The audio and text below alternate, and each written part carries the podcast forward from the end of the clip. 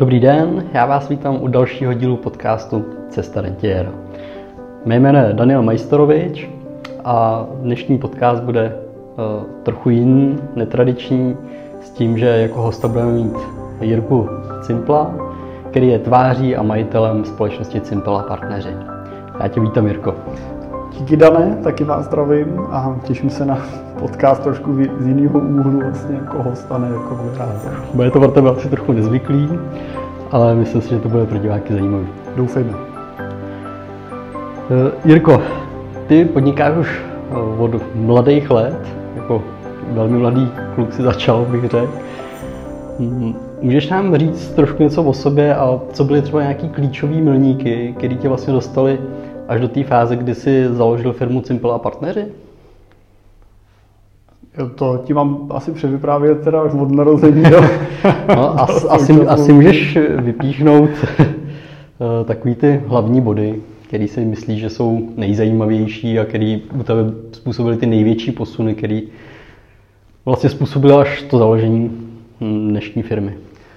Tak eh, určitě takový ty podnikatelský milníky byly okamžiky, kdy jsem eh, ještě tenkrát na střední škole se dostal do spojení s mým spolužákem, který vlastně nám tam líčil, že dělá něco ve financích a vypadalo to hrozně jako eh, vzletně a krásně, takže jsem skončil potom na nějakým jako tomu klasickým informačním semináři víkendovým, který ale vlastně mi otevřel jako dveře do toho světa podnikání a do světa financí a do obchodu jako takového. Teď to bylo asi té první fázi spíš ten obchod a prodej, než úplně nějaký jako finance. No a pak ta moje cesta vlastně vedla přes klasický jako finanční poradenství vlastně v té provizní v té provizní bázi pod jednou menší makléřskou firmou, kde vlastně jsem budoval pak tým a budoval jsem kanceláře. No až vlastně do roku 2009, kdy vlastně jsem odcházel ten můj nadřízený a společník vlastně v rámci té firmy vlastně zakládal svou druhou firmu, kde jsme se dohodli vlastně, že budeme pokračovat společně, takže pak vlastně jsem na dalších asi sedm let vlastně tu svoji dráhu vlastně přesunul do firmy, kde jsem byl teda menšinovým vlastníkem, kde jsme dělali dál finance, snažili jsme se dělat finanční coaching a, a i vlastně cestou té edukace vlastně těch klientů a vzdělávání veřejnosti. Ale mě vlastně v tom celém modelu hrozně unavovalo to, že musíme vlastně se pořád soustředit na ten prodej a musíme pořád vlastně honit a hledat ty nový klienty, protože ty starý klienti nebo ty stávající klienti nás vlastně neplatí za žádnou další službu, protože jsme vlastně byli placený jenom na té provizní bázi. A to je vlastně, je to vyčerpávající, je to únavný, každý ten měsíc vlastně, když máte dobrý měsíc a uděláte dobrý výkon, tak vlastně na začátku toho dalšího měsíce se to takhle všechno škrtne, stane se z toho nula a začínáte vlastně ten obchod úplně od od, od znova. Nemůžete vlastně vycházet z toho, že už máte nějaký počet klientů a ten vám generuje nějaký cash flow pro tu firmu a pro ty jednotlivé poradce vlastně v rámci toho týmu, ale musí vlastně jít a upsat nové produkty, nové smlouvy, získat nové provize. A došel jsem do takové fázi, kdy už opravdu jsem jako dosáhl nějaké jako hranice vnitřního jako vyčerpání a vyhoření toho neustálého vlastně opakování, kdy teda jsem řídil ten tým po té obchodní stránce. No a, a tehdy nám vlastně přišli do cesty, naštěstí vlastně certifikace nebo zkoušky EFA, což je vlastně zkrátka European Financial Advisor, je to vlastně mezinárodní evropský certifikát, který si může ten člověk vlastně s financí poradce nebo kdokoliv bankéř udělat absolvuje proto takový intenzivní půlroční přípravný kurz, pak musí složit opravdu náročnou celodenní zkoušku, teoretickou, praktickou a tak dále. A tam vlastně jsem poprvé vlastně se začal setkávat s tím, jak se to poradenství dělá někde jako i zahraničí. Poprvé jsme začali nasávat ty modely vlastně toho, jak ty zkušenější poradci vlastně fungují a začali jsme chápat, že opravdu investice můžou být biznis, který nám může přinést přesně to, co chceme. Ten dlouhodobý vztah s tím klientem, možnost ten jeho investiční plán vlastně dlouhodobě spravovat, řídit. A ten, když to řeknu, ten trošku jako klid, klid v duši prostě z toho, že nemusím každý ten měsíc prostě počítat, kolik jsme udělali nových klientů, ale můžeme opravdu postupně víc a víc té pozornosti vlastně směrovat na ten servis těm stávajícím klientům, protože díky třeba tomu honorovanému mandátu modelu, který používáme, nás ty klienti dneska tu naší službu dlouhodobou platí. Takže dneska je pro nás ten klient cenější z pohledu těch servisních peněz, který nám přináší, než z pohledu toho, co tam u něj vyděláme v nějaké první fázi akvizice. No a to bylo vlastně to, co mě v roce 2016 vlastně přimělo k nějakým hlubším interním diskuzím s tím mým předchozím společníkem, kdy vlastně jsme se úplně nepotkali filozoficky v některých těch věcech. Hmm. A věřím, že jsme se dokázali nějak celkem jako v dobrým rozejít a každý vlastně pokračovat dál v té své cestě. Ta moje předchozí firma vlastně dál funguje a stará se poctivě a dobře o ty svoje klienty a rozvíjí tu činnost vlastně finančního coachingu. A my jsme se vydali cestou vlastně honorovaného investičního poradenství, kterému se věnujeme do, dnes, do dneška. Tak to bylo takový obšírný. Tak to bylo obšírný, ale děkuji ti za to, že jsi to udělal krásně, protože ta cesta byla dlouhá. Co jsem pochopil, tak ty jsi vlastně šel celou dobu eh, od těch financí už od samého začátku Byly tam třeba nějaké doby, kdy jsi zkoušel podnikat něčem jiným, nebo kdy jsi přemýšlel o tím, že finance... Měl jsi někdy jako úvahu nad tím, jestli ty finance je ta správná cesta pro tebe? No určitě, určitě v těch obdobích těch, takových těch let 2011, 12, 13, kdy opravdu už jsem jako dosahoval nějaký, o, nějakého stupně jako únavy a vyhoření, tak jsem určitě přemýšlel, jestli jsou finance správná cesta. Možná ne finance, ale jestli to poradenství je vlastně ta správná cesta, ten prodej jako takový. Což musím říct, že jsem tehdy vyhodnotil, že ne. A i proto vlastně nás ta cesta vedla, dovedla tam, kde jsme, protože tehdy jsme dělali prodej produktů a dneska už vlastně neprodáváme žádný produkty, ale děláme to poradenství. To znamená, přichází k nám ten klient s tou svojí poptávkou a potřebou, svým problémem a my teda řešíme ten problém. Ale abych se teda vrátil k té vrátil k té otázce, tak já jsem vlastně studoval elektroprůmyslovku, takže vlastně jsem úplně jako k financí nějak eh, historicky necílil. Asi jako malý jsem měl prostě nějakou touhu mít něco vlastního, mít nějaký podnikání, nějakou firmu, ale vlastně jsem netušil, jako v, jakým, v jakým oboru, v jakém směru, jenom jsem jako měl tu snahu a tu motivaci podnikat. Tenkrát to bylo, co říkal, budu podnikat, budu bohatý než jsem zjistil, že eh, v podnikání, než budu bohatý, tak budu dřív asi starý nadsázkou, ale víš to moc dobře, podnikáš se mnou dlouho a jsi společník ve firmě, tak víš, že prostě ty začátky jsou vždycky, vždycky těžký a furt se do toho ty peníze jenom sypou a cpou a čas se do toho sype a furt se čeká na ty výsledky. To můžu potvrdit. no, takže takže vlastně ty, ty začátky bych řekl, že byly trošku taková jako schoda okolností, schoda, schoda náhod, který mě naštěstí vlastně přivedli do toho oboru, kde spokojeně dneska vlastně po těch letech působím a pracuju. No. Tak to je super, úžasná cesta. O, vždycky to štěstí a schoda náhod občas jako pomáhá k tomu dojít tam, kde jsme dneska. Že? Tak jasně, určitě. Co jsem pochopil, tak zmizel na tebe ten tlak z toho, že musíš prodávat, prodávat, ale dostal se do fáze, kdy ten tlak na ten prodej není takový a může se o ty klienty dlouhodobě starat, což vlastně umožňuje Simple partneři a dělá to jako společnost jako taková. Můžeš nám trošku představit, kdo vlastně Simple a partneři jsou? No, eh, já bych možná primárně řekl, co nejsme, tak bych chtěl říct, že nejsme vlastně one man show, nejsme prostě firma, která by stála na jedné tváři, na jednom člověku. Ať se ta firma teda jmenuje po mně, tak to vyplývá i z trošku z toho, že jsme teda rodinnou firmou, to znamená, že těch cimplů tady pracuje víc. Takže tak nějak jsme přehlasovali na začátku ten počet dalších společníků. a to jméno vlastně se do té firmy dostalo tím pádem. Samozřejmě i ta motivace vlastně, proč se jmenujeme Cimpel, je tak, že se snažíme tomu trhu a klientům komunikovat, že si stojíme za tím, co děláme, že Nechceme být nějaká značka, která eh, se může prostě prodat, může změnit, nikdo to vlastně jako zásadně nepozná. Myslím si, že chtěl bych, aby firma Simple a partneři byla dlouhodobě držená z nějaké části prostě rodinou Simplů, která prostě bude ručit za tu kvalitu jako takovou. No a jinak si myslím, že prostě to, co jsme, tak jsme vlastně firma, která chce pomáhat našim klientům k cestě k jejich finanční nezávislosti, k jejich rentě, k tomu, aby prostě mohli žít z toho svého majetku. To je takový první stupeň. A druhý stupeň, se kterým se setkáváme čím dál tím víc, je vlastně skupina klientů, která už tu rentu má a má vlastně toho majetku víc, než potřebuje, jenom pro to financování toho svého života.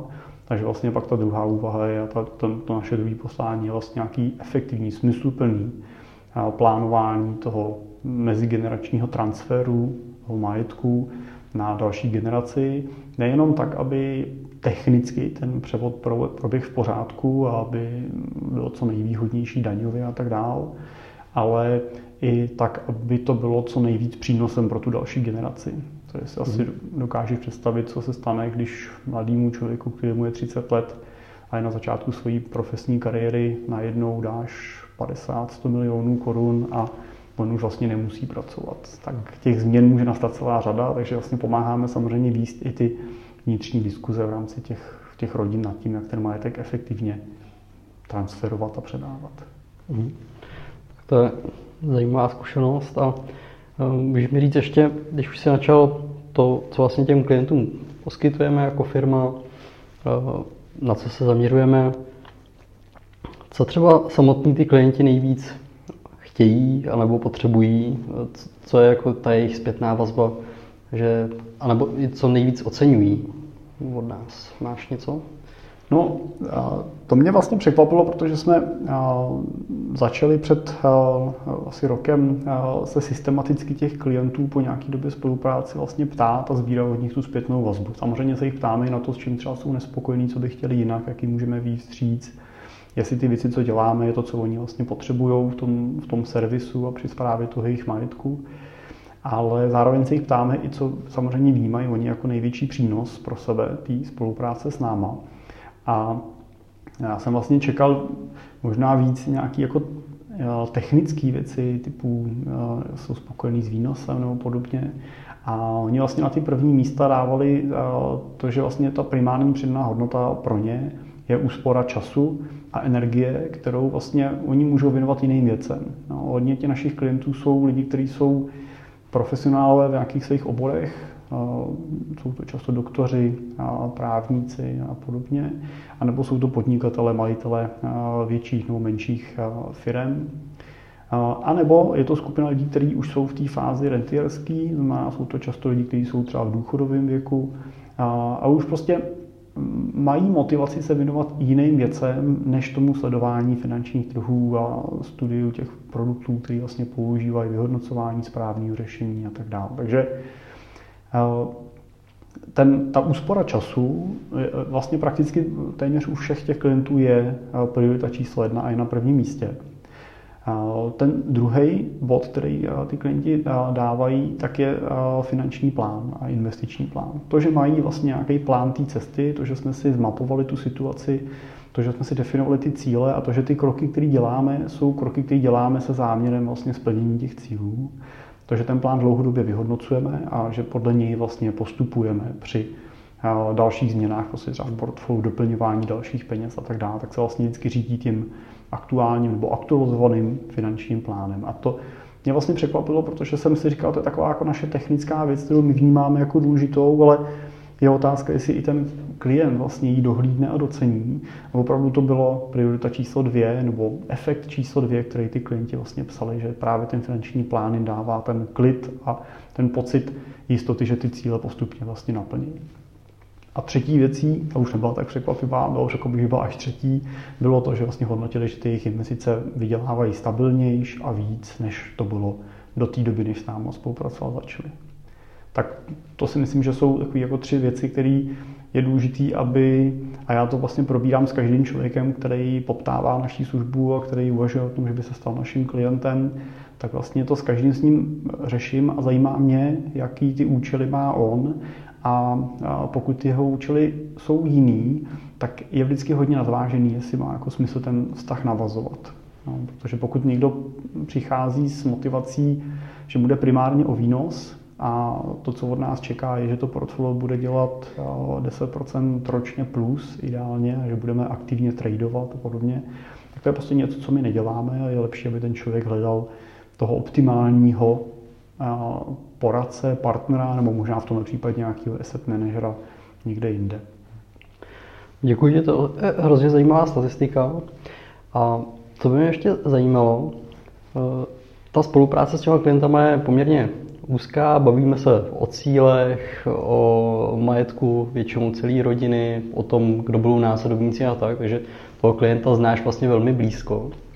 A máš nějaký kritéria, který třeba i pro tu tvoji stranu musí ten klient splňovat, abyste si třeba rozuměli, případně nějaké jako hodnoty, které musíte sdílet, aby vůbec ta spolupráce šla i z té tvojí, tvoj, tvojí strany. Případně, hmm. jestli jsou nějaké hodnoty, kdyby si vlastně řekl, uh, nezlobte se, já vás prostě do zprávy nevezmu, protože tohle prostě s váma nezdílím. Hmm. Jo. Tak určitě mě třeba zajímá vždycky to, jak ten člověk k tomu majetku přišel.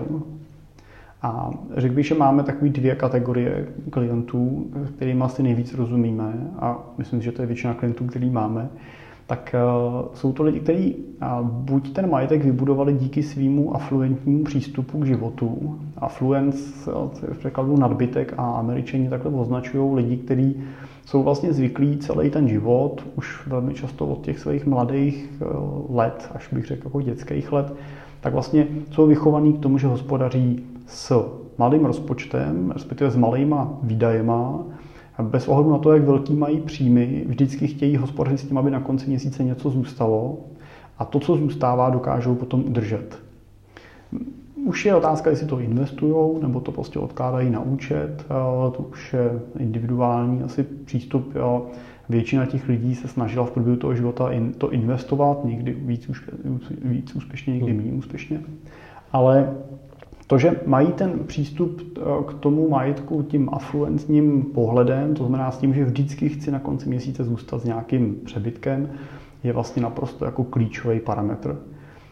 Ono je to klíčový a vlastně to logický už z principu toho, pokud někdo nemá tenhle afluentní přístup a má třeba opačný, to má vždycky výjde v mínusu, tak prakticky se nemáme ani po těch 30 letech jeho života vlastně o čem bavit, protože není jaký majetek investovat, není jaký majetek spravovat a musí se spolehnout na tom, že ho teda zajistí stát nebo že bude i v tom důchodu potom třeba prostě dál pracovat nebo dělat nějaké brigády a podobně, aby se, aby se uživil a doplnil vlastně ty, ty svoje výdaje.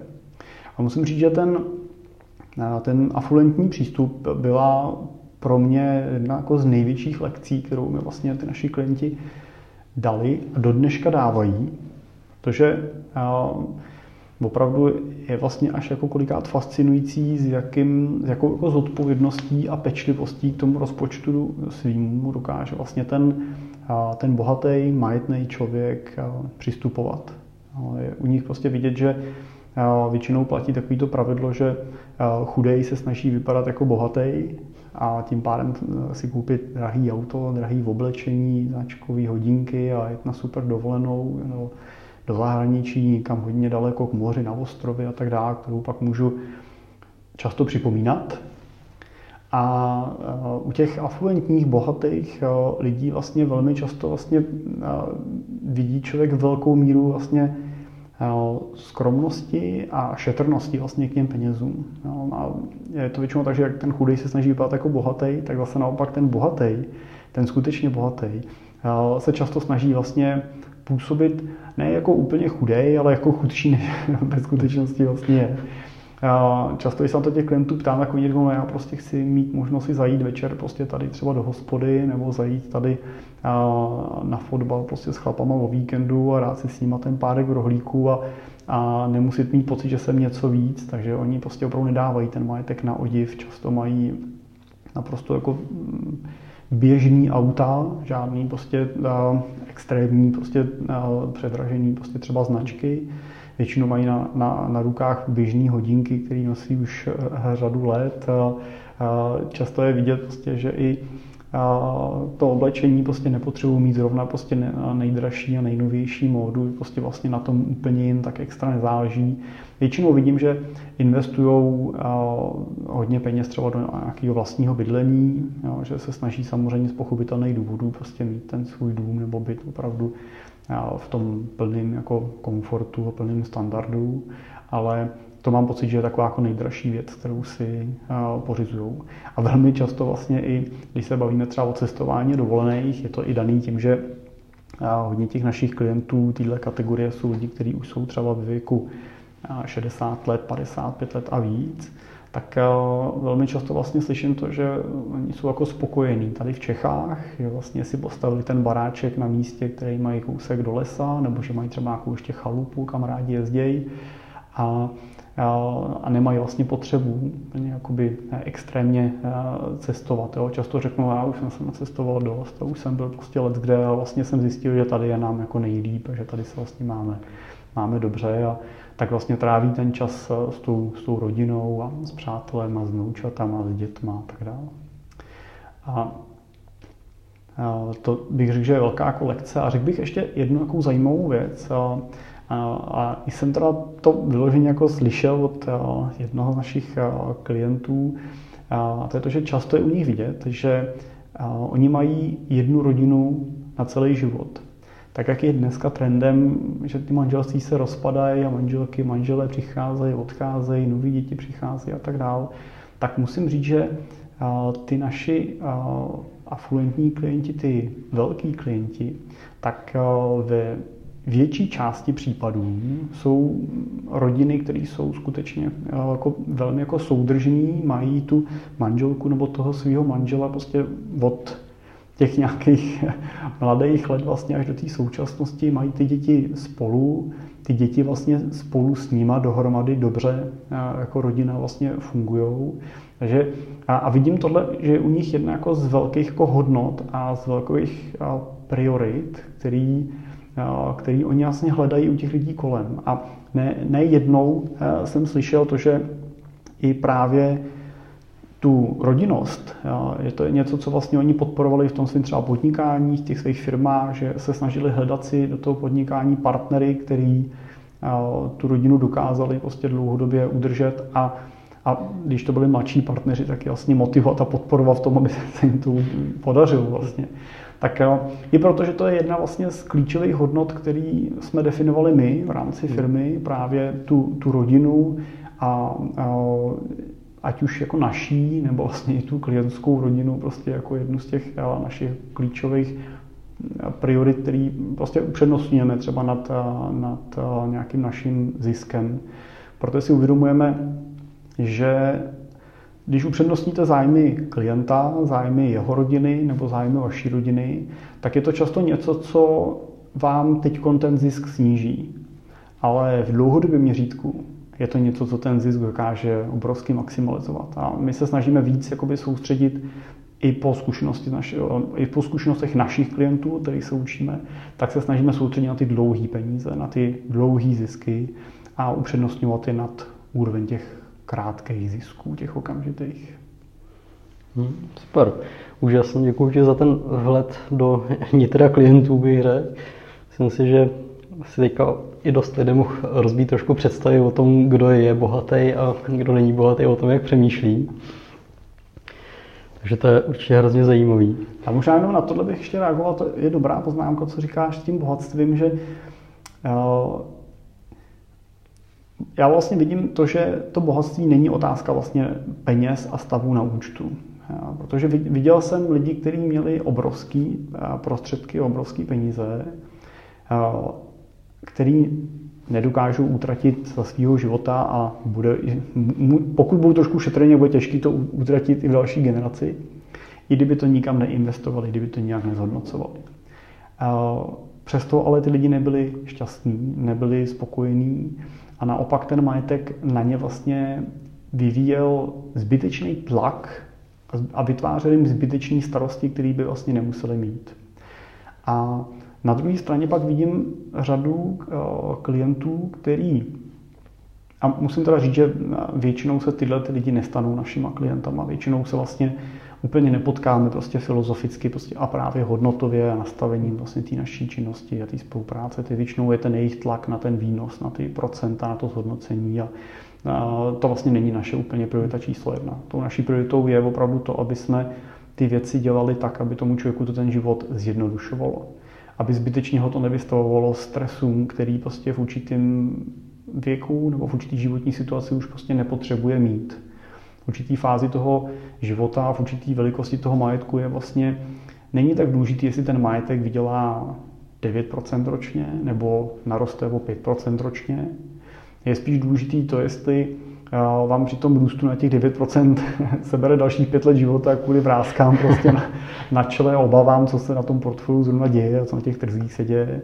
A nebo jestli prostě budete mít 5% a budete vlastně moct být úplně v klidu a nemuset se prostě stresovat, co se zrovna děje a kde zrovna se který politik, na který ho naštval a co to vlastně dělá s trhama a tak dále. Takže i to je něco, co Občas prostě mi volají lidi, kteří mají nějaké prostředky a často jsou ve vyšším věku. Často jsou to věky potom v horizontech třeba 70 let a podobně, kdy ten majetek není až tak velký na to, aby se vlastně nějak efektivně transformoval do další generace. A vlastně je to majetek, který oni v průběhu toho života vlastně nějakým způsobem spotřebují. A já s ním jako první vedu tu debatu na to téma, jestli vůbec má smysl, aby ty prostředky investovaly. Jestli prostě těch peněz nemají akorát na to, aby s nima v klidu vlastně vyšli. A protože jsou to často lidi, kteří nikdy v životě neinvestovali, využívali jenom nějaký běžný produkty, prostě garantovaný jistý stavební spoření a podobné věci, tak eh, je velký otazník, jestli má prostě smysl se v 70, 75 letech vlastně učit eh, investovat a eh, ne, že by ten život nebyl dost dlouhý na to, aby to mělo smysl se to učit, ale jestli ty nervy eh, za to stojí, jestli ta obava a ty nervy toho, jestli o to nepřijdu, jestli mi to nikdy nepoklesne, co dělají ty trhy teď zrovna a tak dále, jestli vlastně stojí za to, že oni teda zvětší ten majetek, ale pokud ho vlastně chtějí v průběhu toho života utratit, tak často vlastně ho zvětšují a vytváří si tím problém, to se budou řešit, co s ním mají teda dělat, jo, jak to utratí, nebo jak to budou těm dětem dávat a jak jim to dát, aby je to prostě nekazilo a tak dále. Takže v některých případech opravdu dojdeme do té fáze, že se s tím klientem vlastně shodneme na tom, že bude vhodný, že bude dál používat ty produktové věci, které používal doteďka, na který vlastně celý ten život byl zvyklý.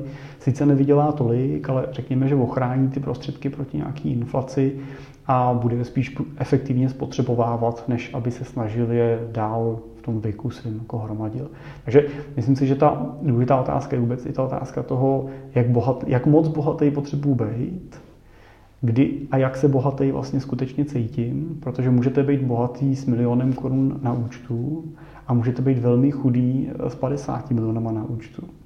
A myslím si, že právě to vaše vnitřní nastavení a ten vnitřní pocit toho bohatství je to, co je důležitější než, ten, než to množství peněz, které na tom účtu máte. No, protože a když si přečtu jakoukoliv knížku, jakoukoliv studii, průzkum, kde se dotazují lidí v tom věku řekněme 80 let a víc, kdy vlastně rekapitulují ten život a vyhodnocují vlastně ty úspěšné, neúspěšné věci, které udělali, tak málo kdo vlastně vzpomíná na to, že měl jsem investovat víc, abych vydělal ještě víc a měl jsem tam víc těch procent a měl jsem víc peněz. Většinou to, čeho ty lidi litují, je to, že nestrávili víc času s rodinou, že se nevěnovali víc svým zájmům, že možná víc necestovali nebo prostě víc nečetli a tak dále. A to je vlastně ta primární přidaná hodnota, právě ten čas. Ten je jediný měřítko, který v tom životě máme a který ho máme omezeně. A i proto vnímám jednu z těch našich primárních úloh právě to, aby jsme těm lidem těm našim klientům dokázali ten čas efektivně šetřit, tak aby právě ten svůj čas oni mohli smysluplně investovat do věcí, kterým dělají radost, který dělají radost jejich rodině, jejich blízkým a který ten jejich život můžou skutečně pozitivně změnit. Tak to bylo krásně řečeno. Děkuji za to. A já už mám jednu z posledních věcí, která by mě zajímala.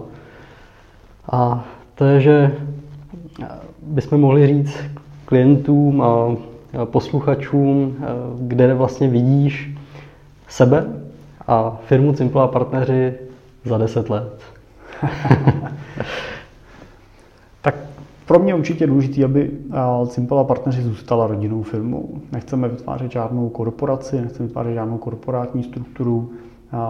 Dneska to naše fungování je hodně svobodný, bych řekl, jakoby v tom, že nevytváříme klece a přesný mantinely, který musí ty lidi plnit, když přicházejí, myšleno teda zaměstnanci, ale snažíme se spíš fungovat na, na, té bázi rozdělení těch jednotlivých kompetencí a zodpovědností věcí, které má kdo na starosti a, delegování té důvěry vlastně tomu, že ten člověk tuhle tu danou činnost prostě dokáže dělat dobře. Spíš než aby jsme byli, nebo aby byl já za sebe jako nějak posedlý kontrolou prostě každý ty jednotlivý součástky. Je to proces, který je relativně náročný, protože potřebujete být obklopený lidma, kterým můžete úplně důvěřovat, což ne vždycky je samozřejmostí, ale řekl bych, že pro to naše podnikání a pro ten typ té naší firmy je to naprostá nezbytnost. Takže asi za deset let budeme o něco větší, než jsme dneska z pohledu personálního. Dneska je nás eh, sedm zaměstnanců ve firmě, eh, ale vlastně já tak nějak doufám, že eh, to nebude úplně extrémně větší velikost personálně a že spíš dokážeme být efektivnější v těch procesech a efektivnější v tom systému té naší práce. A vlastně i doufám, že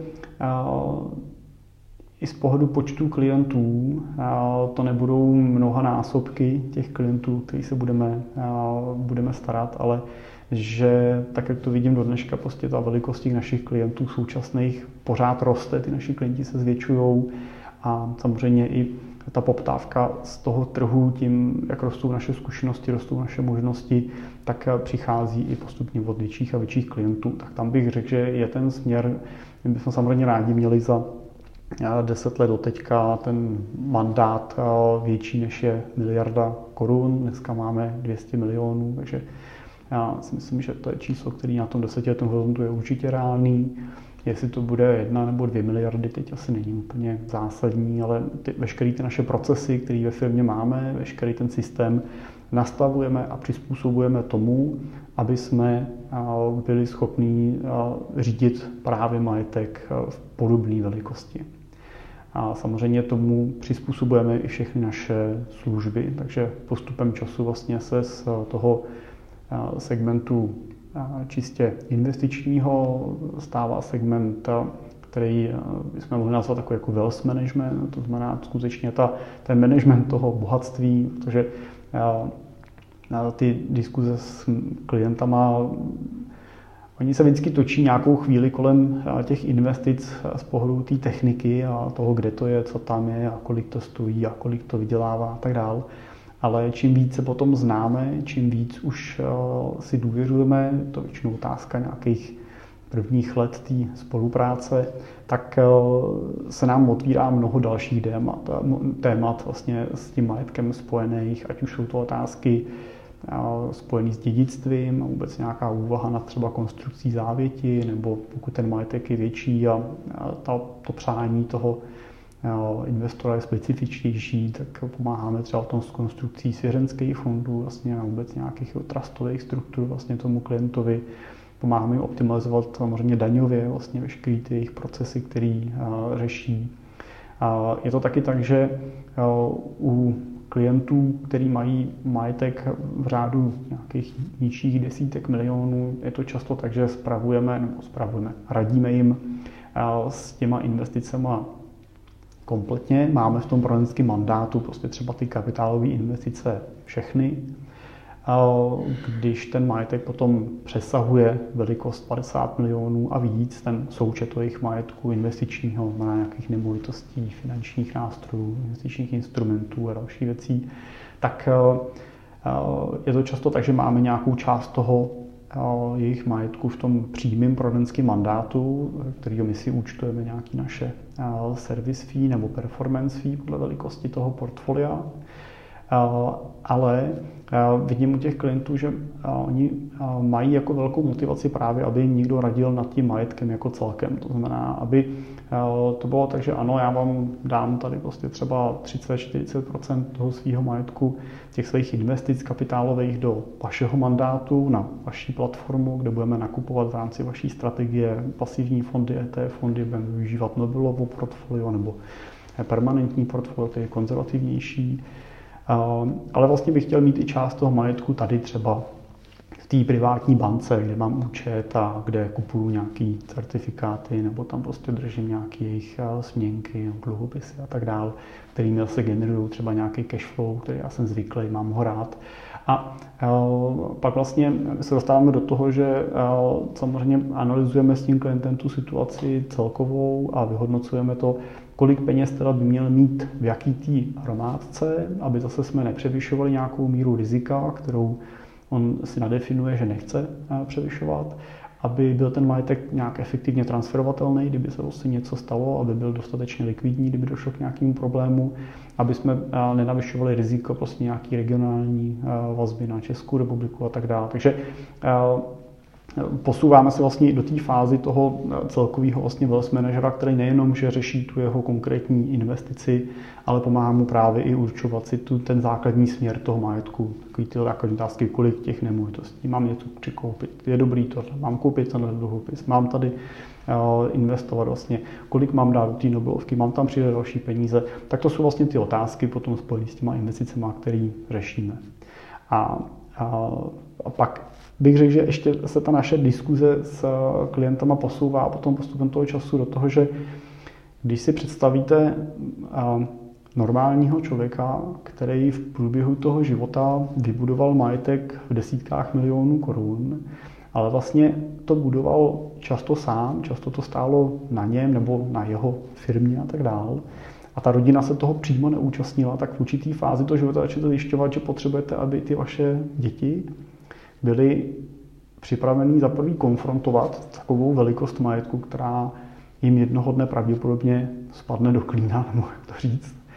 Tak nebo aby to byli schopni skutečně pochopit tu velikost toho majetku, pochopit zodpovědnost, která s tím je spojená a naučit se vlastně, jak s ním pracovat, tak aby neudělali zbytečné chyby, které o ten majetek připraví vlastně během deseti let, co ho, eh, co ho zdědí. A samozřejmě taky to, aby se nám podařilo překlenout takovýto pravidlo, že první generace majetek buduje, druhá ho uchovává a třetí generace o něj kompletně přijde.